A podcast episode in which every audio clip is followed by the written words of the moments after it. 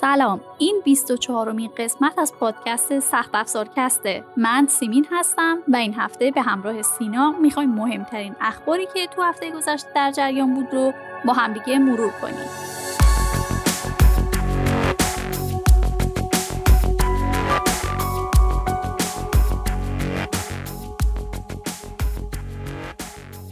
به نیمه سپتامبر رسیدیم و تقریبا همه رویدادهای خفن دنیای تکنولوژی در حال اتفاقه.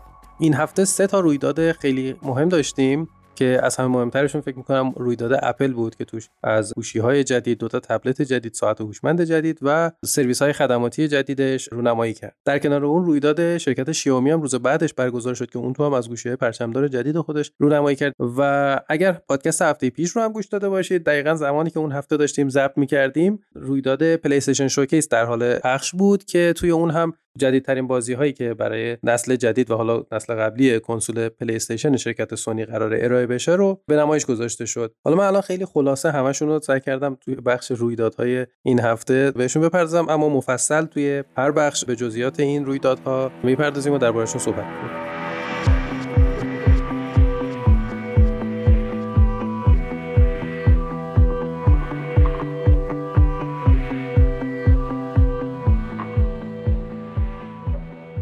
بخش بزرگی از اخبار سخت افزاری این هفته به معرفی SSD های جدید اختصاص داشت که شرکت کورسیر، تیم گروپ و لکسار سه شرکتی بودند که از جدیدترین حافظه های پرسرعت خودشون رونمایی کردند. شرکت XPG هم حافظه رم Expectrix D50 خودش رو معرفی کرد که با لیسانس آروجی طراحی و تولید شده. حالا همه اینا تقریبا میشه گفتش که برای گیمرها طراحی و تولید شده و هدف اصلیشون این قشر از کاربرا هستند اما خب همه اخبار این هفته برای گیمرها خوشایند نبود چون که انقدر وضعیت کمبود تراش بغرنج شده که انویدیا مجبور شده برای پر کردن خلای موجود در بازار کارت گرافیکای قدیمی RTX 2060 رو دوباره وارد بازار بکنه. از اون طرف دنیا هم یه شرکت چینی کارت گرافیک JM9 رو معرفی کرده که benchmark اش نشون میده که این کارت گرافیک قدرتی مثل کارت گرافیک GTX 1080 انویدیا داره. ولی حالا از دنیای گرافیک هایی که اخبارش فقط ناامید کننده بود این هفته بگذریم شرکت MSI دو تا محصول داشت این هفته. یه دونه مانیتور gaming Optix MAG 381 CQR Plus بود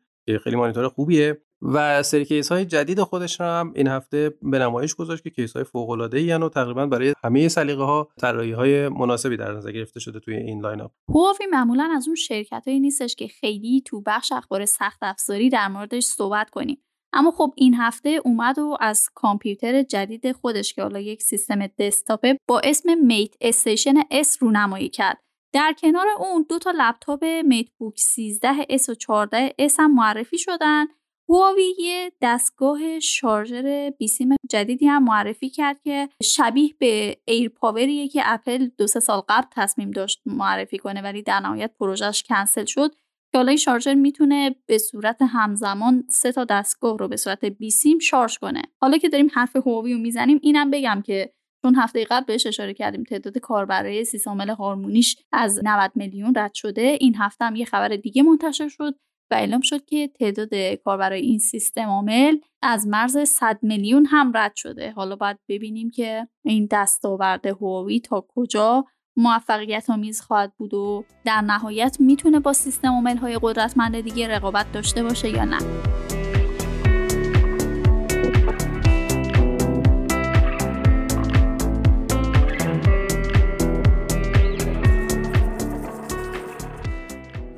دوستان همونطور که اول پادکست اشاره کردیم بهش این هفته رویداد اپل برگزار شد که توش این شرکت اومد از آیفون های جدید خودش که اسم آیفون های سری 13 براش انتخاب شده معرفی شدن این آیفون ها چهار مدل مختلف داشتن از آیفون 13 مینی آیفون 13 استاندارد آیفون 13 Pro و آیفون 13 Pro Max مدل هاش بودن که تقریبا میشه گفت همشون از نظر سخت افزاری بهبود پیدا کردن نسبت به نسل قبلی. طراحیشون چندان تفاوت چشمگیری نداشت. خیلی اگر بخواید دقت کنید توی دوربین های بعضی از مدلاش یه تغییرات ظاهری ایجاد شده.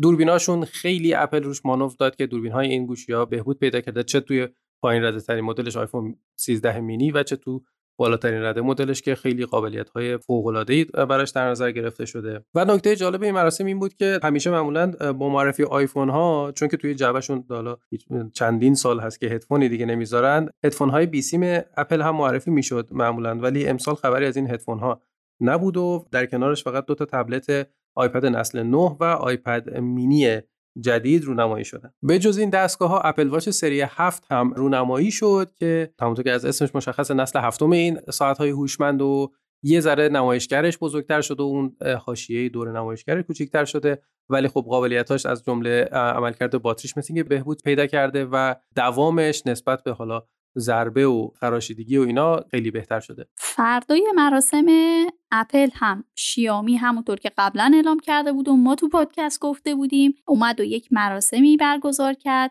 توی مراسم از نسل جدید پرچمدارهای خودش یعنی دو تا گوشی Mi 11 T و Mi 11 T Pro رونمایی کرد. قرار نبود دیگه شیائومی اسم گوشیاشو Mi نذاره فقط بشه شیائومی 11 T و شیائومی 11 T Pro؟ چرا دقیقا؟ و من طبق عادت قدیم اینا رو میخوندم و یعنی که اسمشون شده شیائومی 11 T و شیائومی 11 T Pro. اما خب در کنار اینها شیائومی از یه تبلت پد پنج خودش یعنی ژیامی پد پنج خودش رو رونمایی کرد و یک گوشی که قبلا اونو رونمایی کرده بود. یعنی Mi 11 Lite 5G که اتفاقا گوشی خیلی جذابی هم هست. اما خب به دلیل اینکه با مشکلات کمبود تراشه همراه شده شیائومی نمی‌تونه اون chipset Snapdragon 860 G رو برای این گوشی تامین کنه اومد و از یک نسخه جدید یعنی شیائومی 11 Lite 5G NE همون New Edition رونمایی کرد که تراشه ای که ازش استفاده شده در دسترس تره واقعا دیگه انگار این کمبود تراشه خیلی وضعیتش وخیم شده که مثلا شرکت بزرگی مثل شیائومی هم مجبور شده یک مدل عملا از محصولاتش رو کنسل کنه و نوع جدیدی ازش رو با یه تراشه‌ای که حالا در دسترس تر بود و ذخیرش رو داشته وارد بازار کنه. سامسونگ این هفته خیلی بی سر و صدا بدون هیچ مراسم رسمی و معرفی خاصی گوشی M22 خودش رو راهی بازار کرد که خیلی عجیب بود این سکوت خبری. ریلمی هم مجبندهای جدید خودش رو با اسم ریلمی بند دو که نمایشگر بزرگتر و طراحی حالا یه ذره به روزتری داره با قیمت 30 یورو معرفی کرد و راهی بازار قرار بکنه.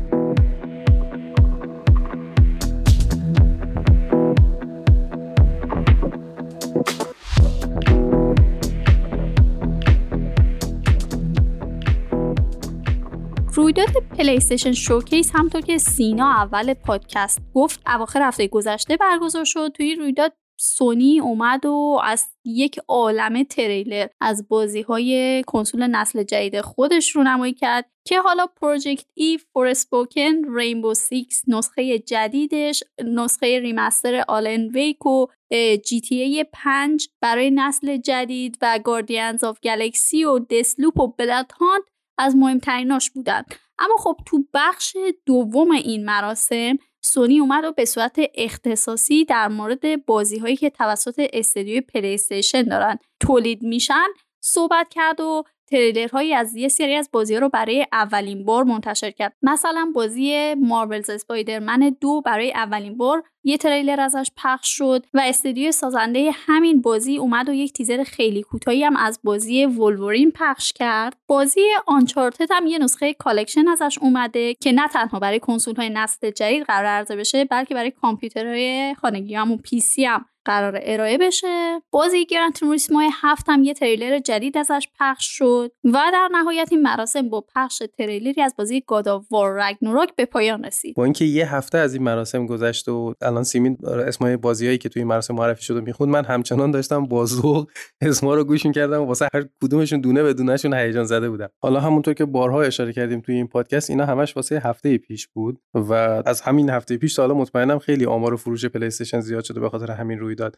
اما خب توی آماری که از استیم این هفته منتشر شد راجع به فروش کنسول و حالا بازی ها توی ماه آگوست 2021 پلی استیشن تونسته فروش دلاری بالاتری نسبت به بقیه کنسول ها داشته باشه توی ماه اخیر اما از نظر تعداد فروش دستگاه کنسول سویچ نینتندو بود که از همه بالاتر بود فروشش و یه رکورد عجیبی هم. فکر می‌کنم تو از 2008 تا حالا همچین رکوردی رو تجربه نکرده بود نینتندو که توی یک ماه فروشش بتونه از همه انقدر بیشتر باشه. اما حالا خود کنسولا و بازی کردن با همه کنسول دستی و کنسول حالا خونگی اینا همش به کنار. الان موبایل ها هم بخش بزرگی از تجربه gaming کاربرا رو تشکیل میدن و خیلی از کاربرا حالا به دلیل مختلفی کار کردن با این گجت ها یه ذره براشون سخت بوده. شرکت ریزر که خیلی برند معروفی هم هست توی تولید کنندگان محصولات gaming این هفته اومد از یه دونه گجت جدید میشه گفت بهش نمی‌دونم. از یه دونه دستکش ها که دستکش هم نبود فقط روی انگشت رو می‌گیره. انگشت بندهای جدیدی رونمایی کرد که برای gaming ه و طبیعتا مختص gamer های موبایل بیشتر که زمانی که مثلا دارن بازی می‌کنن گرمای دستگاه یا حالا ممکنه حساسیت های پوستی و وضعیت کلا پوستیشون باعث تعرق انگشتاشون و در نتیجه خراب شدن اون تجربه gaming شون نشه. با این دستکش ها دیگه خیلی راحتتر می‌تونن بازی کنن و خیلی مثلا چیز عجیب بود ولی در این حال جالبی بود. همین من فکر کردم خودشون یه option ی ارائه می‌کنن واسه بازی. ولی کلا این ریزر هم شرکت عجیبیه. ما شیومی رو مسخره می‌کردیم که از شیر مرغ تا جون آدمیزاد تولید می‌کنه. حالا فهمیدیم که ریزر هم دستی در آتش داره و از کنترلر و صندلی و جالیوانی و توستر گرفته تا لباس و عروسک مخملی هم تولید می‌کنه. فکر کنم خیلی برات جالبتر باشه که بدون تک تک اینایی که گفتی از نظر gamer ها همشون توجیه داره که اینا وسایل gaming و لازم هستن مثلا واسه gaming.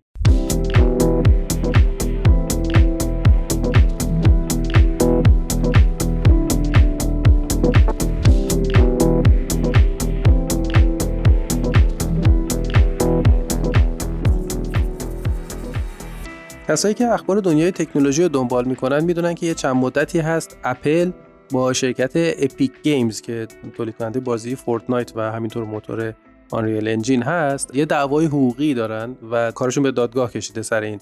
شرکت Epic توی این شکایتش از اپل مدعی شده که اپل یه سری قوانینی داره که به توسعه دهنده ها اجازه نمیده بتونن از تولیدات خودشون جذب سرمایه کافی داشته باشن یعنی بازگشت سرمایه کافی داشته باشن در واقع.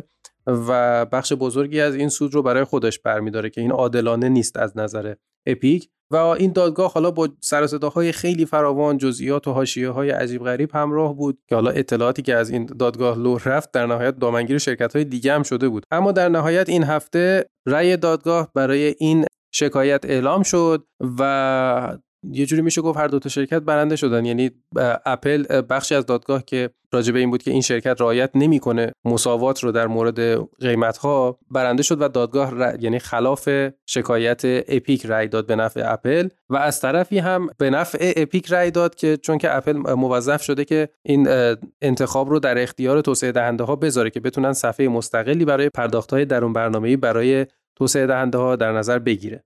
ولی خب همونطور که انتظار می‌رفت هیچ کدوم از این شرکت ها کوتاه نیومدن از این رای راضی نبودن و جفتشون به نتیجه شکایت کردند و قرار دوباره دادگاه های بیشتری در این زمینه در جریان باشه. تو هفته قبل چند بار خبر در مورد این موضوع داشتیم که گوشی های شیامی حالا یه مدل های خاصیش توی هند منفجر شدن. این هفته نوبت گوشی نورد دو وان پلاس بود که توی هند منفجر بشه. حالا مشخص نیست که این گوشی ها چون چینیان منفجر میشن یا چون تو هندن منفجر میشن. یا چون کلا الان میونه چین و هند شکراب شده منفجر میشن نمی‌دونیم. اما خب از این موضوع که بگذریم آمار وبسایت اسپید تست برای اینترنت ماه آگوست منتشر شد که توی این آمار بازم به کنترین و پرسرعت ترین اینترنت های جهان هم تو بخش اینترنت همراه و هم ثابت اشاره شده. جایگاه ایران هم طبق روال هر ماه با ماه گذشتهش مقایسه شده و اینکه چه سرعتی رو تو ماه آگوست ارائه داده و آیا بهتر شده یا بدتر. حالا اگر تمایل داشتید می‌تونید گزارش کامل این خبر رو توی وبسایت سخت افزار مگ بخونید. شرکت کنون هفته گذشته از جدیدترین دوربین عکاسی خودش رو نمایی کرد. EOS R3 دوربین فول فریم بدون آینه جدیدی کنونه که حالا من گفتم عکاسی چون که این دوربین بیشتر کاربرای هدفش عکاسایی هستن که توی موقعیت سریع مثل ورزش و مسابقات اتومبیل رانی و اینا عکاسی انجام میدن تولید شده و سرعت عکاسیش که سی فریم بر ثانیه است نکته برجسته مشخصات این دوربین بودش. آقای استیو وزنیک هم بنیانگذار اپل که احتمالا هر کسی که داره این پادکست رو گوش میده میشناسدشون این هفته استارتاپشون خبرش اومده بود که یه استارتاپ فضایی تأسیس کردن و هدف این استارتاپ هم رصد زباله های فضاییه. چون که الان همونطور که می‌دونید توی فضا انقدر ماهواره و حالا تشکیلات فضایی رفته توی مدار زمین قرار گرفته که خیلی شلوغ پلوغ و عملا یه همچین استارتاپی نیازه که بتونه این زباله رو ردیابی کنه رصدشون کنه مسیراشو مشخص کنه که ماهواره‌های دیگه امکان تصادف با اینا رو نداشته باشن و یه ذره مسیر امتری براشون در نظر گرفته بشه. آخرین خبر جالب این هفته هم انتخاب آقای جنسن هوانگ رئیس شرکت انویدیا به عنوان یکی از صد چهره تاثیرگذار سال گذشته از طرف مجله تایم بود.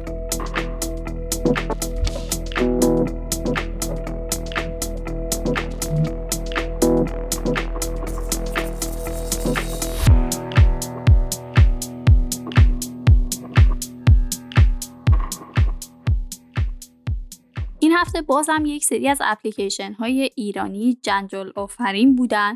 حالا نه به خودی خود گوگل باعث شد که این برنامه ها سر زبون بیفتن. گوگل اومد و برنامه های آپارات و فیلیمو رو از Google Play Store حذف کرد. بعد از اون هم گزارش های مبنی بر این موضوع منتشر شد که بلد اپلیکیشن نقشه یاب ایرانی هم از این فروشگاه حذف شده.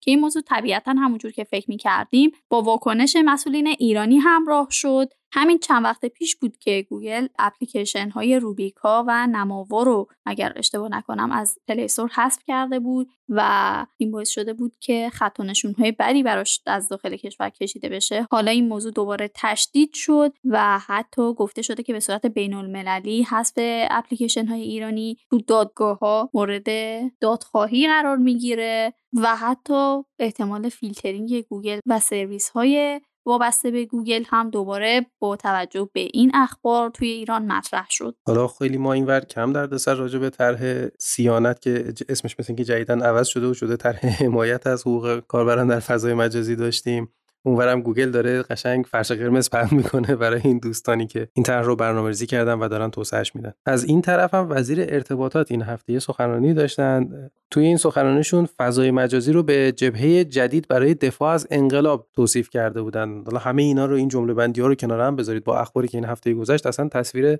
جالبی به نظر نمیاد متاسفانه. ولی خب حالا نمیشه زود قضاوت کرد. باید صبر کنیم ببینیم که آینده چه اتفاقاتی رو رقم می‌زنه برای اینترنت ایران. یه خبر خیلی جنجالی این هفته داشتیم و اونم این بود که شرکت شیائومی تصمیم گرفته تا تمام کشورهایی که از طرف آمریکا تحریم شدن از جمله ایران، کوبا، جزیره کریمه و حالا چند کشور دیگر رو گوشیاشو تو این کشورها از کار بندازه و حالا چند تصویرم منتشر شده بود از کاربرا توی وبسایت XDA Developers که نشون می‌داد این گوشی ها کاملا قفل شدن و قابل استفاده نیستن. خوشبختانه توی ایران هیچ کاربری همچین چیزی رو گزارش نکرده بود و واکنشی هم که از شرکت شیائومی داشتیم این بودش که این فقط یه حالت تست داشت برای اینکه اگر همچین اتفاقی بیفته بتونن جلوگیری بکنن.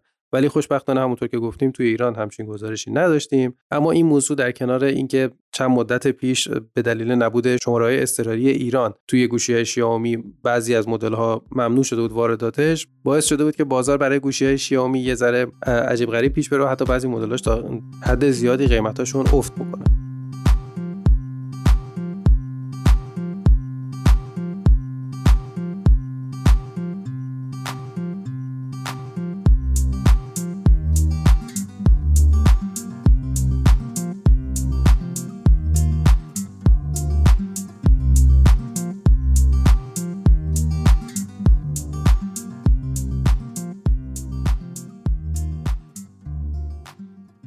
به پایان قسمت 24 م از سخت افزار کسب رسیدیم. مرسی که این قسمت رو هم با ما همراه بودید.